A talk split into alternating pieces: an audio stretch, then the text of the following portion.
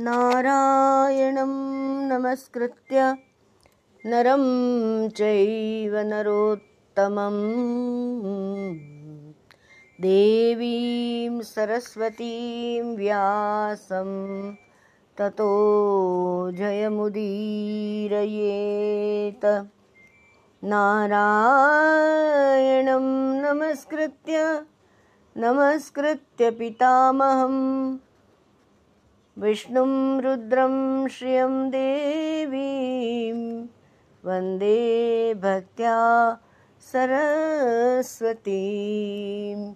कृष्णं नारायणं वन्दे कृष्णं वन्दे व्रजप्रियं कृष्णं द्वैपायनं वन्दे कृष्णं वन्दे प्रथा सुतम् श्रीमद् भागवत महात्म्य का प्र, प्रथम अध्याय में देवर्षि नारद जी की भक्ति से भेंट ऐसे है। तो हमने जरा सा चर्चा की अभी संस्कृत श्लोक के साथ अर्थ के साथ वो देखते हैं। सच्चिदानंदरूपाय विश्वोत्पत्त्यादिहेतवे तापत्रयविनाशाय श्रीकृष्णाय वयं नमः। सच्चिदानंद घन भगवान भगवान का स्वरूप कैसा है? सच्चिदानंद स्वरूप है। तो श्री कृष्ण को नमस्कार करते हैं कि तो वो कृष्ण कैसे आते हैं? विश्वोत्पत्ति हेतवे जो जगत की उत्पत्ति, स्थिति और विनाश के हेतु और आध्यात्मिक, आधिदैविक आदि भौतिक ये तीनों ताप का हरण करने वाले भगवान कृष्ण तापत्र विनाशाय। श्री कृष्णाय वयम नमः। ऐसे तीनों ताप को हरण करने वाले, जगत की उत्पत्ति, स्थिति लय करने वाले, ये ऐसे श्री कृष्ण भगवान को हम सब मिलके नमस्कार करते हैं। यम प्रव्रजन्तमनुपेत मपेत कृत्यम द्वैपायनो विरहकातराजुहाव। पुत्रेति तन्मयतया तरवोऽनुभेदु। तं सर्वभूतहृदयं मुनिमानतोस्मि भगवान। कृष्ण को नमस्कार करते हैं वैसे। ये सुखदेव जी महाराज को नमस्कार करते हैं। तो सुखदेव जी महाराज तो अभी तो जन्म हुआ कि ये तो चलने लग। गए उनका तो अभी यज्ञोपवीत संस्कार भी नहीं हुआ था। लौकिक वैदिक कर्मों के अनुष्ठान का अवसर भी नहीं आया था। तभी उन्हें अकेले ही संन्यास लेने के लिए घर से बाहर चलने लगे। ये तो दौड़ रहे थे। तो उस, वो व्यास जी की पत्नी जो है, वो कहते हैं, अरे, उसको रोको। ठीक है। उसको संसार नहीं करना है, ना करे। कोई बात नहीं तो मैं, हम तो लालन पालन तो करेंगे, दुलार लाड दुलार तो करेंगे। उसको रोको उसको रोको। तो फिर व्यास जी बोले, वो तो जग कल्याण के लिए आए हैं और तो अपना ही कार्य करेगा। तो बोले, नहीं रोको। तो फिर व्यास जी अपना पत्नी के कहने पर एकदम दौड़ने लगे कि, द्वैपायन व्यास। हाँ? कृष्ण द्वैपायन व्यास वो एकदम विरह का तरह आज भाव एकदम विरह से तड़प तड़प हो गई और पुकारने लगे, बेटा बेटा, तुम कहाँ जा रहे हो? पुत्रे पुत्रेति तन्मयतया। एकदम पुत्र में तन्मय हो गए। अरे, कहाँ जा रहे हो, कहाँ जा रहे हो? तो उस समय वृक्षों ने तन्मय होने के कारण श्री सुखदेव जी की ओर से उत्तर दिया। अब सुखदेव जी महाराज तो उत्प्रोत हो गए थे। वो तो अलग थे नहीं प्रकृति से। तो वो महा बोले, व्यास जी बोले, बेटा बेटा तो बोले तो प्रकृति में से जैसे इको आता है से बेटा बेटा, वो वृक्षों ने जवाब दिया, पहाड़ियों ने जवाब दिया। तो वो फिर कहाँ जा रहे हो? तो वृक्षों ने तन्मय होने के कारण श्री सुखदेव जी की तरफ़ से ये उत्तर दिया था। इको नहीं था। तो ऐसे सर्वभूत हृदय स्वरूप, वृक्ष में भी वो बसे, पहाड़ी में भी बसे घनघट्टा में भी बसे, ऐसे ही सुखदेव, श्री सुखदेव जी मुनि को मैं नमस्कार करता हूँ। अभी यहाँ नैमिषारण्य क्षेत्र में वो अट्ठासी हज़ार ऋषि मुनि बैठे थे तो शौनक जी सूत जी को पूछते हैं, शौनक वाच। पहले नैमिषारण्य का कहते हैं कि नैमिषये सूतमासीनम। नैमिषारण्य में सूत थे उधर। अभिवाद्य महामति नैमिषारण्य में सूत महामुनि बैठे थे। तो उन्होंने शौनक ऋषि तो एकदम परम ज्ञानी। जो अभी पीएचडी हम पीएचडी बोलते ना ऐसे परम ज्ञानी शौनक मुनि जब भी परम ज्ञानी शौनक मुनि ये आ, कहते हैं सूत महर्षि को तो सूत महर्षि कहते हैं कि उनको कथा का खूब रास्ता, इतना रास्ता कि वो वो कुशल थे। कथामृत रसास्वाद कुशल, कथामृत का रसास्वादन करने में वो कुशल थे। तो वो शौनको ब्रवी, शौनक कहते, अब्रवीत, माने कहते, नैमिषे सूतमासीनम अभिवाद्य महामतिम कथामृतरसास्वाद कुशलः शौनको ब्रवीत श्री ये भगवत कथा अमृत का रसास्वादन करने में शौनक जी तो कुशल थे। मुनिवर शौनक जी निमिषारण्य क्षेत्र में जो महामती सूत जी, नैमिषे सूतमासीनम, ने जो बैठे थे सूत जी नमस्कार करके ये बैठे थे। तो उन्होंने कहा कि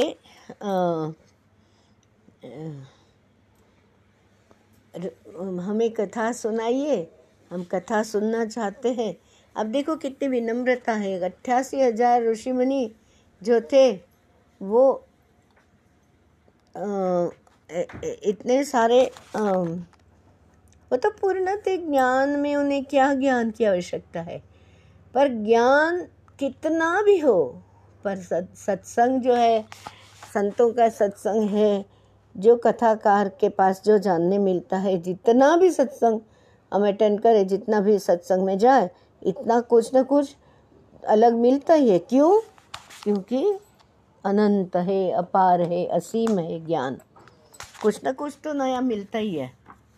इसके लिए फिर उनको बोलते हैं सूत महाराज को, नमस्कार किया और पूछा शौनक जी बोले शौनक उवाच अज्ञानध्वांत विध्वंस, कोटि सूर्य समप्रभ सूताख्या ही कथा सारम मम कर्णरसायनम शौनक जी कहते कि हे सूत जी अज्ञान ध्वांत विध्वंस। तुम, एक तो आपका गुण क्या है? कि आप ज्ञानी हो। आपके ज्ञान से अज्ञान के अंधकार तो नष्ट हो ही जाता है। और फिर दूसरा क्या है? कोटि सूर्य समप्रभ, आपका तेज का क्या महिमा गाऊं? आप तो करोड़ों सूर्य, एक सूर्य की कितनी आभा है? पूरी पृथ्वी को चमका देते हैं। पूरी पृथ्वी के अंधकार को नाश कर देती है। अभी करोड़ों सूर्य के समान जो आ, जैसे तेज रहता है ऐसे सूत जी को शौनक जी बोलते हैं कि आपका ज्ञान जो है ना वो ज्ञान की ज्योति है वो ज्योति का जो तेज है वो तेज कोटि सूर्य समप्रभ करोड़ों सूर्य के समान है। तो आप आप हमें कुछ सुनाएँगे तो सूताख्या ही आप आख्यान करो। क्या आख्यान करो? कथा का सार हमें कहिए। ये व्हाट इज़ द इम्पोर्टेंस कथा का सार क्या है? श्रीमद् भागवत जी सुन के, श्रवण करके, पठन करके हमें क्या सीखना है? तो कहते हैं कि सूताख्या ही सूत मुनि आख्यान कर, आख्यान करो। कथा सारम, कथा सार कहे। और वो कथा सार कैसे बनेगा? मम कर्ण रसायनम। आप हमारे कानों के लिए रसायन अमृत स्वरूप हाँ? रसायन रसायन माने वो, उससे सब ठीक हो जाता है, दर्द वर्द ठीक हो जाता है। कर्ण रसायनम, कान के कोई दवा है, रसायन है तो ये ऐसी अमृत स्वरूप। जो विनाशी है, मृत है, उसका नहीं। अमृत स्वरूप सार गर्भित कथा आप हमें कहिए। तो भक्ति, ज्ञान और वैराग्य से प्राप्त होने वाले महान विवेक की वृद्धि, हमें बताइए कि वैराग्य की वृद्धि कर, कैसे करें? भक्ति में भी से विवेक जागृत होता है, महान विवेक। ज्ञान से भी विवेक जागृत होता है, वैराग्य से भी विवेक जागृत होता है। तो वो विवेक क्या है और विवेक की वृद्धि कैसे, किस प्रकार होगी? तो और जो विष्णु के भक्त है, वो वैष्णव है तो वो तो ये माया मोह में ना पड़ जाए और वो पूरा विवेक युक्त बने तो वो कैसे होता है वो हमें बताइए। भक्ति ज्ञान भक्ति ज्ञान विरागाप तो विवेको वर्धते महान। माया मोह निराश्च वैष्णव ही क्रियते कथम। ये कहते हैं कि आपका जो ज्ञान है, वो कोटि सूर्य समप्रभ। ये जैसे एक सूर्य पृथ्वी को अंधकार दूर करता है, ऐसा करोड़ों सूर्य का तेज कैसा है? ऐसा ज्ञान आपका है सुत महाराज, वो तो अज्ञान अंधकार को नष्ट करेगा ही करेगा। तो आप सूत आख्या ही, आप हमें, हे सूत, हमें ऐसी आख्यान करो। तो आख्यान में क्या करना है? कथा सारम कथा सार कहिए। और वो कथा सार मम कर्ण रसायनम होगा। और दूसरा क्या होगा? विवेक बढ़ता विवेको वर्धते महान। तो विवेक किसका? भक्ति से विवेक जागता है, ज्ञान से विवेक जागता है, विराग्य से विवेक जागता है और माया मोह का निरसन हो जाता है। ऐसे किस प्रकार पीछा छोड़ा ना ये मोह माया से तो ये हमें सब बताइए। इह घोरे कलो प्रायो जीवश्चासुरतां गतः क्लेशाक्रान्तस्य तस्यैव शोधने किम परायणम? एक तो कलिकाल आ गया है, घोर कलयुग है। और कलयुग में जीव की स्थिति लगभग कैसी होती? आसुरी बन जाती, आसुरी स्वभाव आ जाता है। खान पान अलग होता है, तमोगुणी होता है, रजोगुणी होता है, स्वभाव आसुरी बन जाता है। और उसके परिणाम रूप सब क्लेश आ जाता है। वो सब अलग अलग प्रकार के क्लेश से एकदम भरे हुए लोग जो है, वो जीव को शुद्ध कैसे बनाए? वो जीवों को आसुरी से देवी शक्ति संपन्न कैसे बनाए? और वो क्लेश से आक्रांत हुए जीव देवी शक्ति संपन्न बनाने का सर्वश्रेष्ठ उपाय क्या है? हे सुत महाराज हमें कहिए ऐसा। नैमिषारण्य में सौनक जी कहते हैं। तो सुत जी को कहते हैं कि, देखो, साधन तो बहुत बड़े हैं।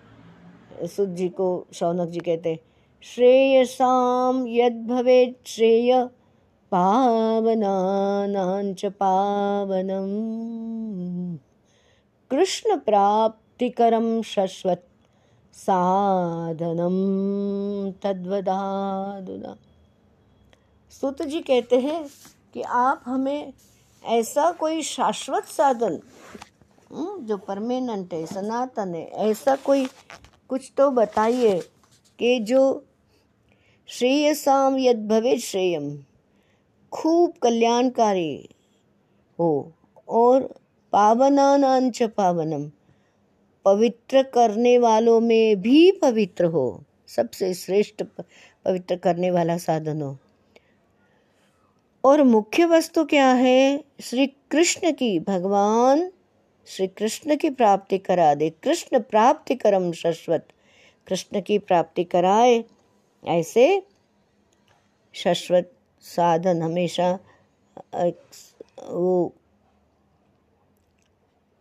प्राप्ति कराए ही कराए। तो ऐसा कुछ?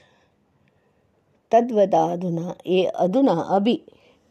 हमें ये कहो, कहिए।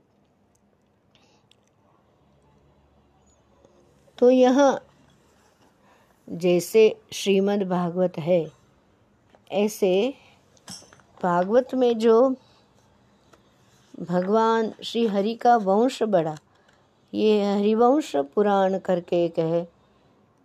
तो उसमें क्या है? ये एक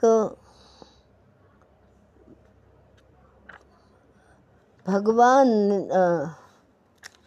शिव ने श्री हरि की स्तुति करी है।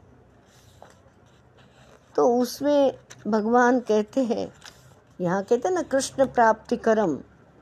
तो वो कृष्ण माने देवकी नंदन यशोदानंदन तो है, गोपाल तो है, पर वो वो कृष्ण कौन है? ये हरिवंश नाम का एक पुराण है, उसमें भगवान सदाशिव ने कहा है। गोपाल की प्रार्थना करी है। तो वो उसमें सब बताते हैं कि भगवान कृष्ण का स्वरूप कैसा है, कि हरि है कि हर है, कि कौन है, ऐसा। इस प्रकार। देखते हैं हम, कृष्ण के विषय में देखते हैं कि जो कि भगवान सदाशिव ने इसकी स्तुति करी है।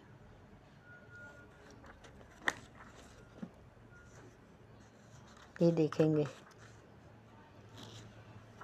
हरि नारायण नारायण।